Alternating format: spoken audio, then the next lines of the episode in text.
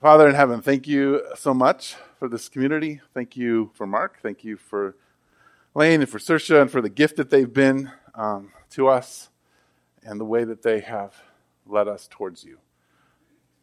Father, we are um, excited about what you're doing here, and we're excited about the way that you're moving in our life. But in the moment, in the present, as we're here, we have to acknowledge, um, Father, that we're in different places that some of us, as I said, are excited, but some of us are still trying to figure out faith. Some of us aren't even sure that you exist. Some of us feel just like even though we're here, we don't belong. There's a lot of different things, but we're here. And so we ask Jesus that you would um, honor our seeking of you and that you would find us.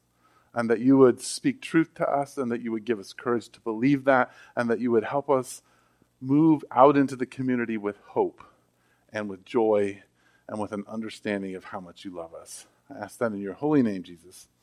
Amen. We're in a series that's a series of unfortunate events. Um, and so it's just a three week series of, an, of unfortunate events. And that's good because when you're talking about unfortunate events, um, you only want it to be short. You don't want a lot of unfortunate events to be happening. But the last two weeks, we talked about a few, and one was sadness, the other was depression, one was loss, and we talked about fear. And really, we talked about how these all sort of apply to grief.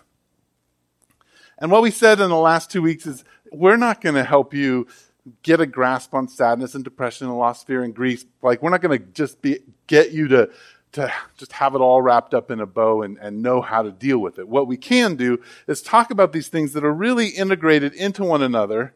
And as they're integrated into one another, um, we can give you maybe some tools, some things to, to hold on to as you wrestle with your own depression, as you enter into loss in your life and sadness, as you find yourself in the process of grieving. Give you a couple of those things.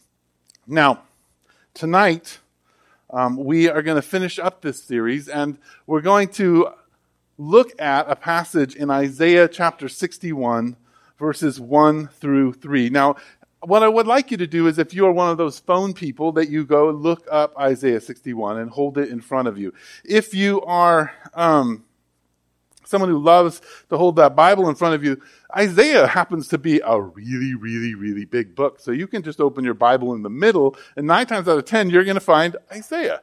Um, you may even find Isaiah 61. I opened it and I got to Isaiah 59. So, what I'm going to do is you hold these in front of you, or and if you just don't want to, like having the text in front of you is not a big deal. That's okay. Um, but I'm not going to address this passage after I've read it in the sense that I'm not going to go back and read it. I'm just going to be talking about it, so I want you to have it in front of you. So, Isaiah 61, verses 1 through 3. Isaiah is an ancient prophet in the Old Testament. Okay, and this particular passage is him speaking about a future event, a, a, a Messiah, someone who is going to rescue Israel and take them out of captivity and deliver them permanently. And it says this the Spirit of the sovereign Lord is on me because the Lord has anointed me to preach good news to the poor. He has sent me to bind up the brokenhearted, to proclaim freedom for the captives and release from darkness for the prisoners, to proclaim the year of the Lord's favor and the day of vengeance of our God, to comfort all who mourn and provide for those who grieve in Zion, to bestow on them a crown of beauty instead of ashes the oil of gladness instead of mourning, and a garment of praise instead of a spirit of despair.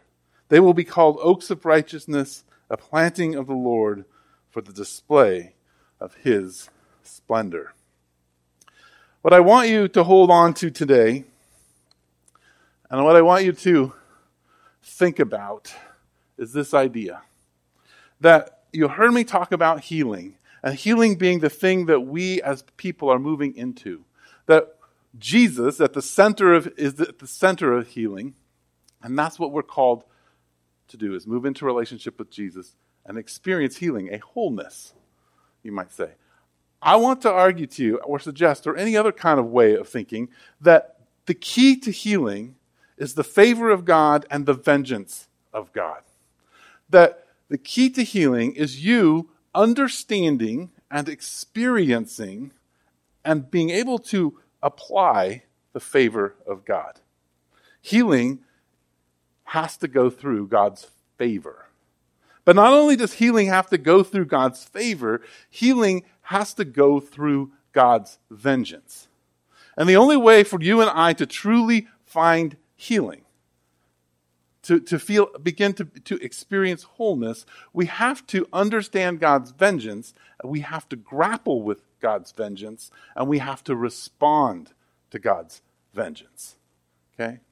So you could sum it up. It's just very simple. For us to step into healing, we must wrestle and experience the favor of God, and we must wrestle and experience the vengeance of God. We must come to terms with those concepts, those ideas, and how they apply to us as we pursue Jesus and try to understand who he is. Now, I'd like to, to talk to you about the Apostle Paul for just one moment. In the book of Ephesians, now the book of Ephesians is in the New Testament. So Isaiah, ancient prophet, Paul, Ephesians, New Testament. Ephesians is a letter from Paul who happened to be an apostle, right? Remember, an apostle, we got our sign, um, of Jesus. Now, he was kind of late. He was the last apostle in that process. But every year or so, he would write a letter, and this one's to the Ephesians. And in chapter 2, verse 10, um, and I'm, I'm going to kind of paraphrase this because I'm going to work out of three different translations. But basically, what Paul says in this verse, chapter 2, verse 10, is he says that you and I are God's workmanship. Right? So he says, You and I are, are people who have been crafted in a particular way to offer particular things. Like none of us are the same. We are God's workmanship created to do good works in Christ Jesus. That, that what we've been created and crafted to do is good works. And we're created in Christ Jesus. So there's an assumption here in this that you are in Christ Jesus. Okay, so to be in Christ Jesus, to really fully connect to the idea of being God's workmanship, you have to be someone who says, I believe that Jesus was fully God and fully man, and he lived out a life that I could not live, and died a death I could not die. He died for my sins, and that he rose from the dead, and that he is my king. Like that process, you have to step into that. And when you do that, you are created to do good works in Christ Jesus. And it says, it goes on to basically say that these good works are prepared beforehand for you, for us to do. Okay? Other translations say they are preordained for us to live in or walk in. All right? Now you might say, why is this Minecraft picture up here with the word the colony? Well, here's the thing about this preordained thing. You and I get caught up in this all the time. Because we're like, oh, okay, so we read this passage and maybe what he's meaning, because we forget the good works part, is that he's ordained that Eric will wear a black shirt and jeans and flip flops. And he's ordained that I'm going to tie my shoes and he's ordained everything because he knows everything. And so all I am is some kind of strange robot with very little free choice because God's kind of already figured it out for us. But this word preordained or this word prepared for us is the word where we get colony from right? Or to colonize or to establish a colony. Okay? And so the idea here is that God has built something for us. So the best way to think about it is this God has built you a house, right? He's built you a beautiful yard, He's put plants and trees in it. When you go into your new house and you go into the bathroom and you shut the door, you are, He has prepared some works for you. You can either go to the bathroom, you can wash your hands, or you can take a shower, or you can do all three. But those are prepared works for you. He put together a bathtub, a sink, and a toilet. These are prepared works. Outside, there are trees to be watered. These are all good works. This is the metaphor. It's not that God has ordained me to tie my shoes. It's that God has laid out a city, a colony, a home, and invited us to be part of it. Now, what's cool about the book of Ephesians, just as a side note, is the book of Ephesians is the walking book, right? So if you go into the King James, which is, does it much better, even when it comes to the Greek, it, it says that these preordained things are for us to walk in. And then the rest of Ephesians after chapter 2 is to walk, walk in this, walk in this, walk in this. Don't walk in the way of the Gentiles. So, in some ways, you could imagine that what Paul is saying is that there is a way to walk with God in his village, his home, his place, and he's inviting us into that. And there is a way for the Gentiles to walk, the people, people walking in darkness and given to drunkenness. Right? He goes on and describes what one way of walking, the other way of walking. Right? So Jesus has established in some ways this metaphoric home for us by all of the good works that he's done that he's invited us to do.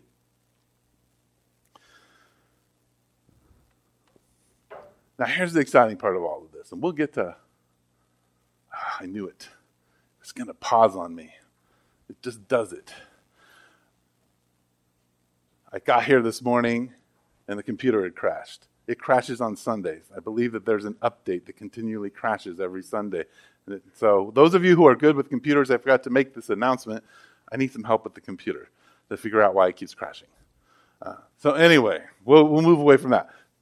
Revolution. I want to talk about revolution because Ephesians chapter 2 verse 10 is about a revolution. But the revolution is started by Jesus. Um, when I was a kid, uh, particularly when I was in the seventh and eighth grade, I lived in North Carolina. And in North Carolina, there's like this, like everything is sand, at least where I was. I was in Fayetteville, North Carolina. And so you can dig really deep holes and put wood over them and you can make underground forts. So I had two brothers and you know, that time in my life, like I said earlier, they were kind of like my kids. And so I, I like this idea of revolution. So I was going to train them to be, you know, part of the revolution. So I would make them, you know, climb the fence and crawl on the ground and shoot, you know, at the fake targets and duct tape them to the um, bunk beds, you know, and see if they could get out just to practice if they were captured.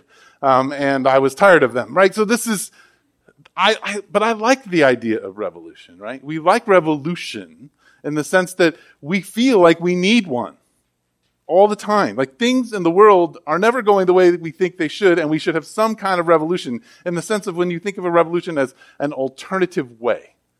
So I want to go back a little to when Karen read Luke chapter 4.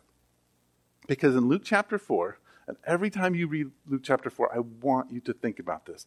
Luke chapter 4, verses 14 to 18, is when the revolution began. It began at this moment, and it is a most powerful moment next to the crucifixion and the resurrection. And so what happens is, is that Jesus walks into his hometown and they hand him a scroll, and it just happens to be Isaiah right? And he doesn't get like us to have the chapter and verse. So he kind of reads down till he finds the place he wants. And he reads this. And he says, The Spirit of the Sovereign Lord. And he stops at the year of the Lord's favor, that I am to proclaim the year of the Lord's favor. Well, guess what the year of the Lord's favor is? It's Jubilee. Guess what Jubilee is? Every 50 years, Israelites were to give back all the land so all the land would go back to the original owners. Slaves were freed. Captives, people who were in prison, were let out. People who were downtrodden and poor were given, like, were reestablished. Right? So you were living on the street, you were given a home and reestablished. Everything kind of reset, and for a year, no one farmed, no one did anything to provide for themselves. It was the year of Jubilee, and they had prepared for it every seven years, and then on the 50th. Now, there's some argue if it was 49th or 50th, it doesn't matter. Um, right? It really doesn't.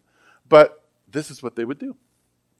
Now, Jesus reads this, and then he nonchalantly sits down and says, In your hearing, these words have been fulfilled. Well, what was he saying? He was saying that year of Jubilee, at this very moment, I am ushering in not a year, but the rest of history is now in the year of the Lord's favor. So let's just talk about this year of the Lord's favor because it starts out as that the Spirit of the sovereign Lord is on me and that I have been anointed too. So God, sovereign, His Spirit is on him. There's an anointing, meaning he's been called out to do something. But here's a little twist in all of this when he started the revolution and then he died and rose from the dead, And when you make that declaration that he's your king, guess what sovereign Lord's spirit is in and on you? The same one that was on and in Jesus in that moment.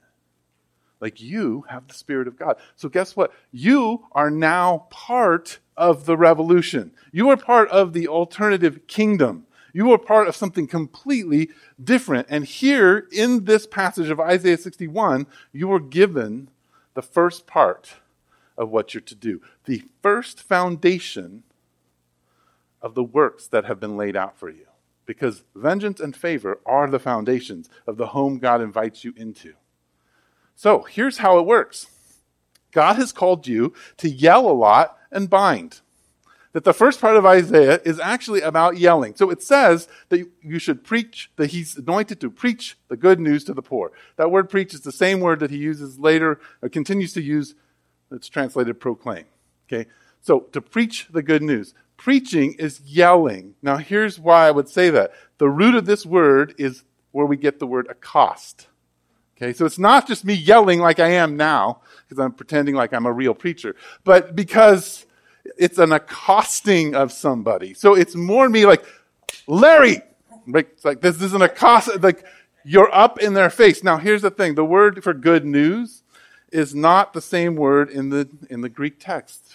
The Hebrew word for good news is where you get the word for big meal, right? So this would make sense to preach the good news or the big meal to who? People who don't get big meals, the poor, right? Now, this, this idea is not just poor like you don't have any money. It is poor in everything. Poor in spirit, poor in money, poor in soul, and poor in spirit, all those kinds of things. And there's something about food that no matter what condition you have, though maybe when you're depressed, food doesn't help as much, but food is an amazing elixir, is it not? like, a really, really good meal can change your mood. So, the first thing that you and I are called to do is be people who yell to those of us who are poor in spirit that God has a good big meal for us to eat.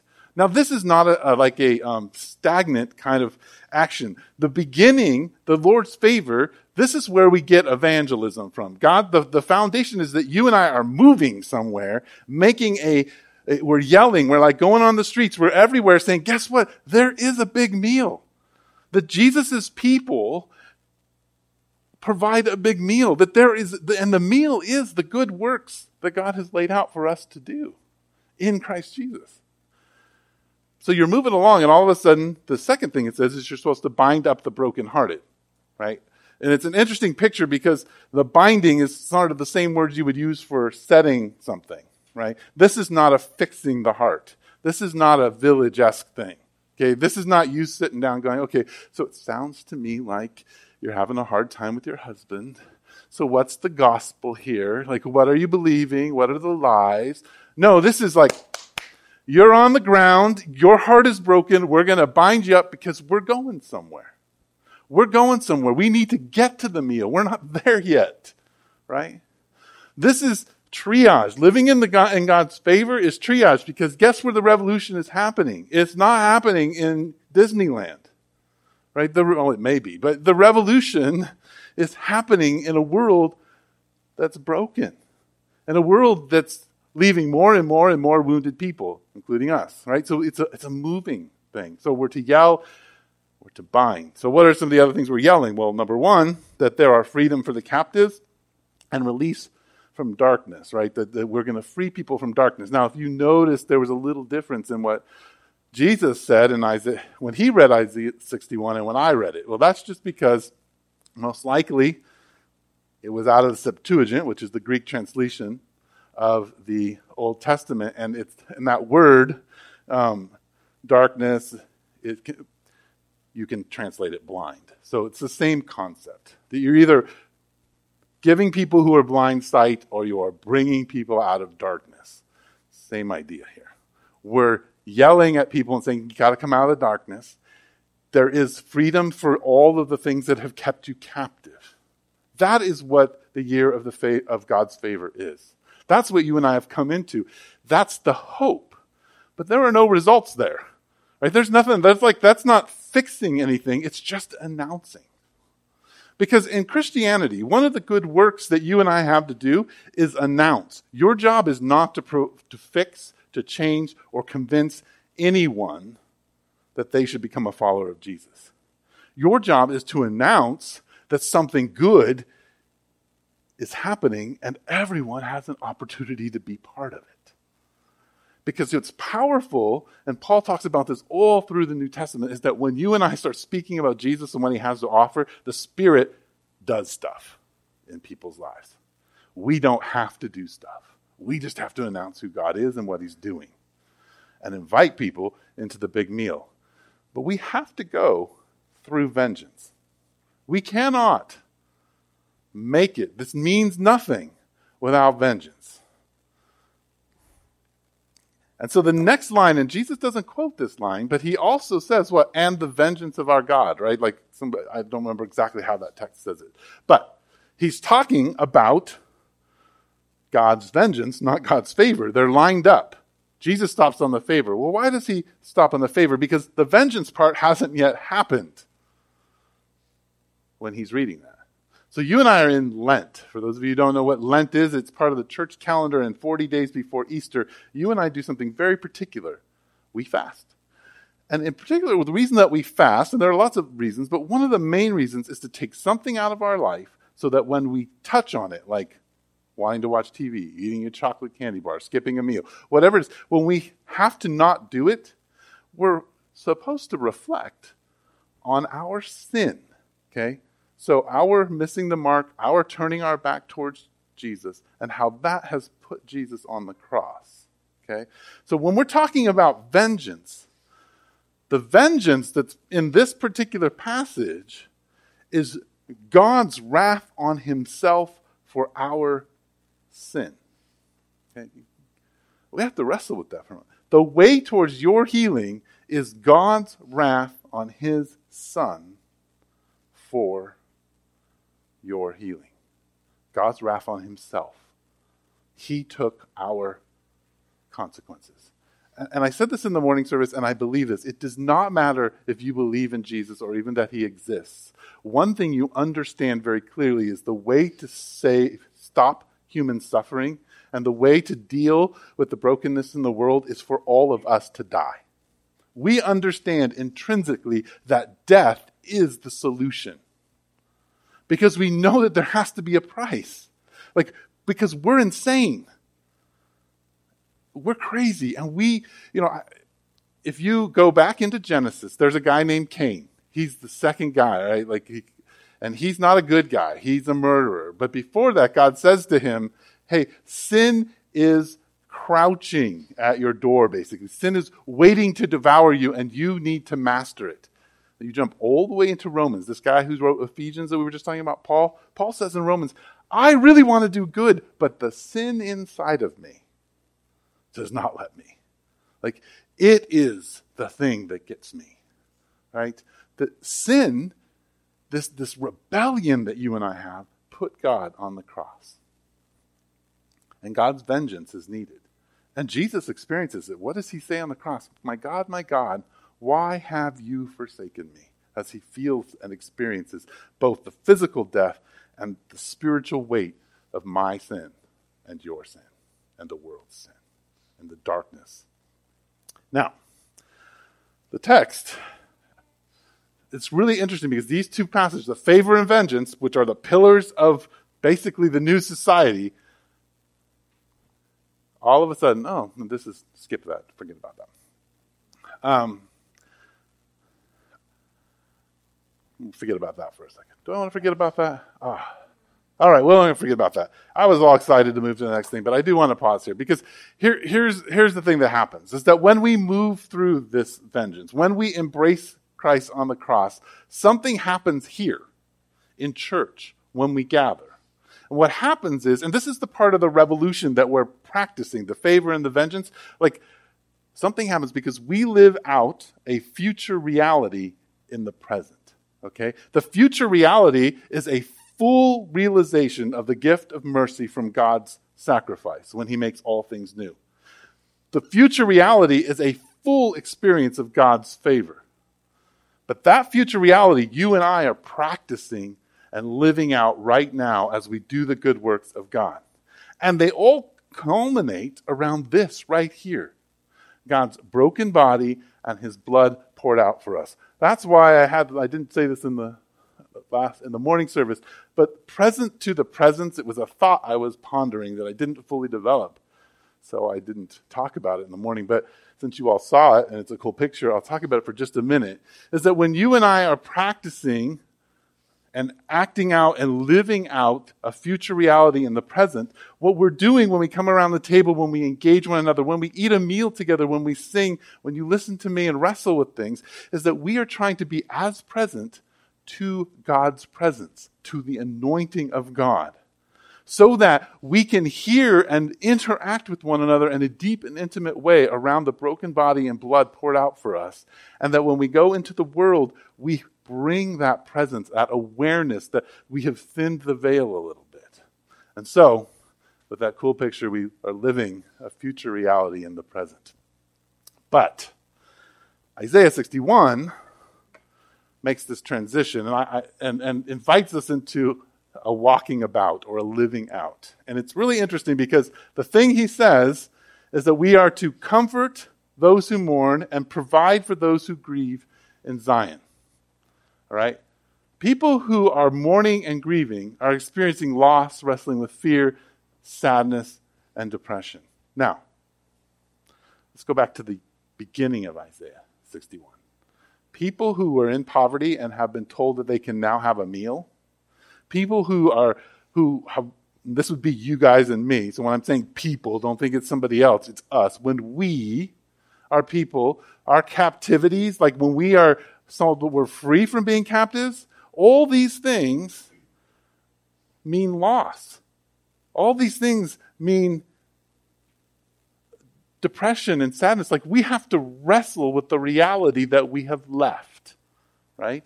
And so we will mourn and we will grieve, and life in part of practicing the presence of God, part of practicing the future reality in the present is acknowledging that there is pain and suffering. And that you and I have to provide a space for that. We have to offer comfort for that. We have to not quickly fix things, right? And this is what Isaiah 61 says that when we walk through the favor and vengeance of God, there will be a provision for those who mourn and a comfort for those who mourn and grieve. But then it goes into this bestowing. And here's the cool thing in ancient times, when you grieved, you didn't get to grieve forever. Right? There was a standard time of grieving, and then the community's job was to invite you out of grief. Right? And here's how we practice the presence of God. This is how we practice the future reality in the present is that your job and my job is to provide space for people to mourn and then invite them out of mourning. And the way we do that is first, you know, ashes are a form of mourning in ancient times, so we are going to offer beauty instead of ashes. And this is a crown that you would put on someone's head. So the first thing is instead of not wearing nice clothes and, and being kind of in a state that is, is just kind of down, we invite people to lift their head and we put a crown on their head. Right? That's part of the good works that God's invited us to do.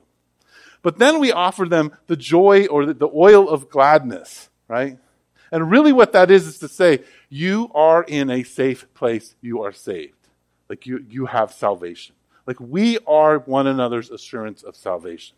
The oil of joy is an assurance of salvation. You pour oil over you when you know that you've entered into a safe place and you can smell good and be vulnerable and take a shower and, and be happy and offer praise. So, when we think about the good works that God has invited us into, He's invited us to be yellers who offer binding, but really what we're doing in that is inviting people into a very deep and rich healing community that allows people to mourn, but also invites them into the joy of who they are and to experience what the rest of Isaiah 61 talks about, but is summarized in the next part, which is that it says that these people, you and I, will be called oaks of righteousness. The first thing, I just thought the life cycle of a bean was cute. Um, nothing really to do with oaks of righteousness, other than hopefully you have a visual of that. Um, because really, I can't imagine. I've been around big trees, but mostly I feel like a bean. So anyway, um, but so maybe we're beans of righteousness. I don't know. But anyway, like the first thing God does is He names you, and He names you an oak of righteousness, which is a pretty sweet thing to be named. Like the the part of healing, what happens is that you and I, the part of the good works we have is to join Jesus in naming one another to telling one another who we are, that we're named, but not just named. It says that God plants us. Right? And here's the cool thing God plants us, and then we become a display of his splendor. Well, what happens there?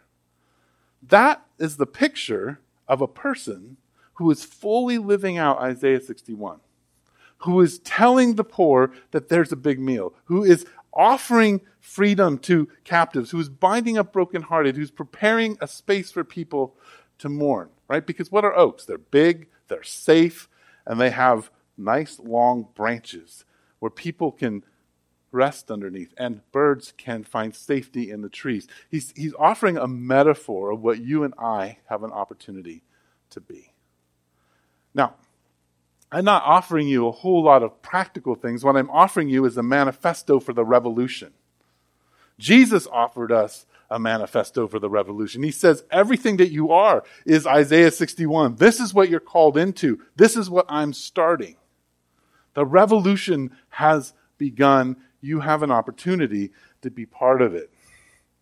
And so, not long ago, I rewrote Isaiah 61, and I would like to read to you my manifesto, along with Jesus' manifesto for the kingdom, and invite you to be part of it. The Holy Spirit of the Master God is upon me, because the in charge has set me apart and equipped me for a special purpose to proclaim, announce, and talk about the good news or the big meal with the mentally destitute, the emotionally distraught, the hungry, and the financially poor. God has directed me, a villager, to care for people who have been destroyed by evil in the world by helping them put their hearts back together. He has also told me to announce the light of Jesus to those who are enslaved by addiction, hatred, and the enemy himself, Satan. I've been instructed to tell everyone that Jesus has come into the world to make all things new, and that he will return to judge all people, to intentionally offer comfort to those who weep because of loss, and to give them a special place in God's kingdom, to continually add beauty where there is sorrow, to offer salvation instead of darkness, and hope to all who are lost. They will be called big, strong trees, telling everyone about the Master. What I would like to invite you into is a big adventure. last two weeks, as we've talked about really hard things, we've given you real practical things to deal with. Ending this series saying, you are part of something that's way bigger than yourself, and it is incredible because it's a whole different kingdom. And it's about every little fiber of your life. But as I said in the beginning, your healing and my healing has to go through God's favor and God's vengeance. And that's what this week, Holy Week, is all about. So let's pray. Father in heaven, thank you so much for uh, the opportunity to find wholeness in you and to be part of um, your alternative kingdom. Help us to be people of Isaiah 61. Help us to be your children. I ask that in your name. Amen.